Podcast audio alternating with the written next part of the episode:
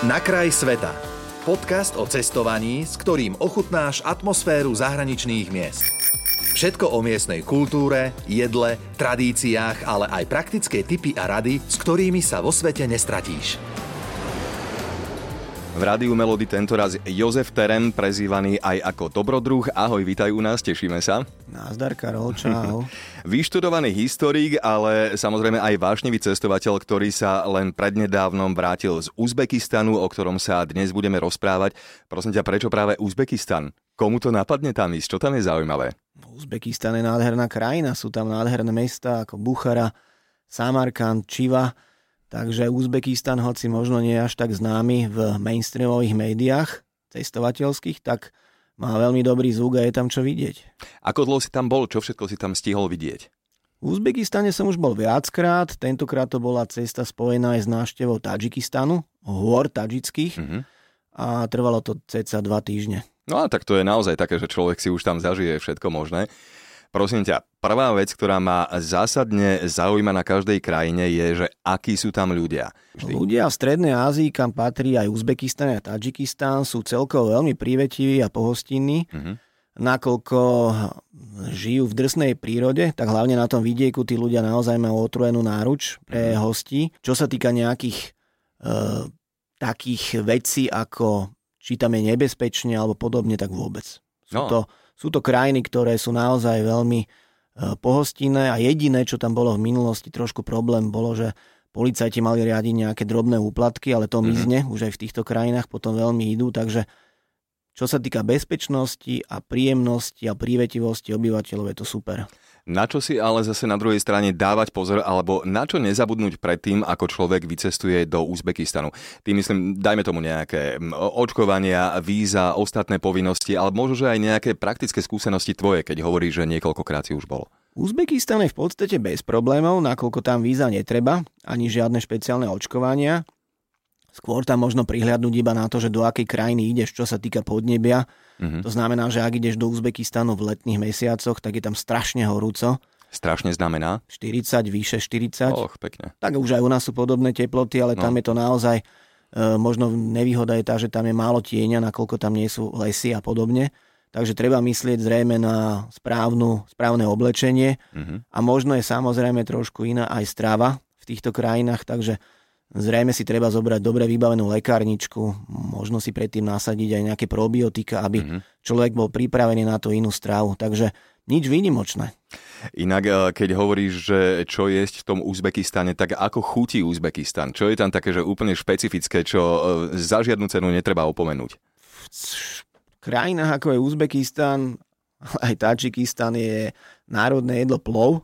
Čo Dokonca to je? je to aj, myslím, v Turkmensku Plov je niečo ako naše risotto, to znamená, mm-hmm. že základná ingredi- ingrediencia je ryža, do ktorej je primiešané meso, nejaká zelenina, ale je to zjednodušene povedané risotto a robí sa na rôzne spôsoby, pričom každé mesto, každá dedina tvrdí, že plov je najlepší práve u nich. tak ako vlastne u nás je to s haluškami tak nejako podobne, hej? Áno, len u nás sú halušky domenou tých hornatých oblastí, kdežto v týchto krajinách sa plov robí všade. Aha. Inak, Jozef, pred chvíľou som googlil, e, že vraj Uzbekistan má jedny z najväčších zásob zlata na svete. Je to tam aj cítiť? Ako je to bohatá krajina? Lebo z toho, čo hovoríš, tak nemám zatiaľ taký nejaký pocit. No, v porovnaní s európskym štandardom by som nepovedal, že je to bohatá krajina. Samozrejme, je tam cítiť veľký rozdiel. Ale v rámci Strednej Ázie, to znamená krajín ako Tadžikistan, e, Kyrgyzsko, Turkmensko, Kazachstan, je tá veľmi vplyvná krajina a ekonomicky mm-hmm. dobrá mm-hmm. v mhm. rámci tohto regiónu. Hej. V Uzbekistane inak e, bolo, kedy si hovorím bolo, Aralské jazero ktoré teda vyschlo. To bolo myslím, že e, áno, štvrté najväčšie jazero na svete. Dnes už teda úplne vyschlo a tam vraj dole zostalo už len nejaké pohrebisko vrakov lodí. Bol si, nebol si, videl si naživo? Nebol som pri Aralskom, Aralskom jazere. Ja mám rád skôr kopce, Hej. takže takáto nejaká rovina ma až tak veľmi nelakala. Čo také najčudnejšie si zažil v Uzbekistane? Že čo prekvapilo aj teba, dajme tomu, po tých rokoch, ako si cestoval? Pritom paradoxne kopce v Uzbekistane ani tak veľmi nie sú, ale ako vravím, ja som väčšinou Uzbekistan spojila s návštevom hornatých oblastí Tadžikistanu susedného, okay. nakoľko je to náskok do nádherných fánskych hôr, uh-huh. takže bola to takéto nejaké spojenie. A tvoja otázka bola... Že čo najčudnejšie si zažil v Uzbekistane. Niečo, čo e, vyšokovalo aj teba po rokoch skúseností s cestovaním. Bolo niečo také, alebo skôr to tak príjemne ubiehalo? Uzbekistan bol príjemný, nešokovalo mi nič, bol som príjemne prekvapený nádherou historických pamiatok, nádherné je námestie Registan, uh-huh. je tam naozaj veľmi zaujímavá Buchara. Nič ma negatívne neprekvapilo, uh-huh.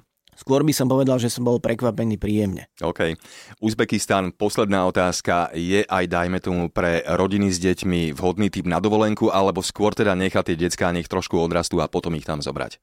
Uzbekistan je tradičná destinácia pre rodiny s deťmi, nakoľko tam nie je až tak možnosť napríklad na takú bežnú rekreáciu pri bazénoch alebo pri vode.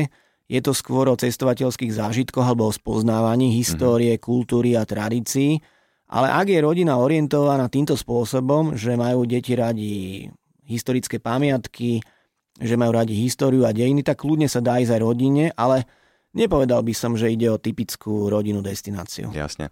Dobre, ďakujeme za to, že nám Uzbekistan predstavil Jozef Terem, ktorému sa hovorí aj dobrodruh, inak vyštudovaný historik a už teraz sa tešíme na tú ďalšiu návštevu. Maj sa pekne, čau. Ďakujem, Karol.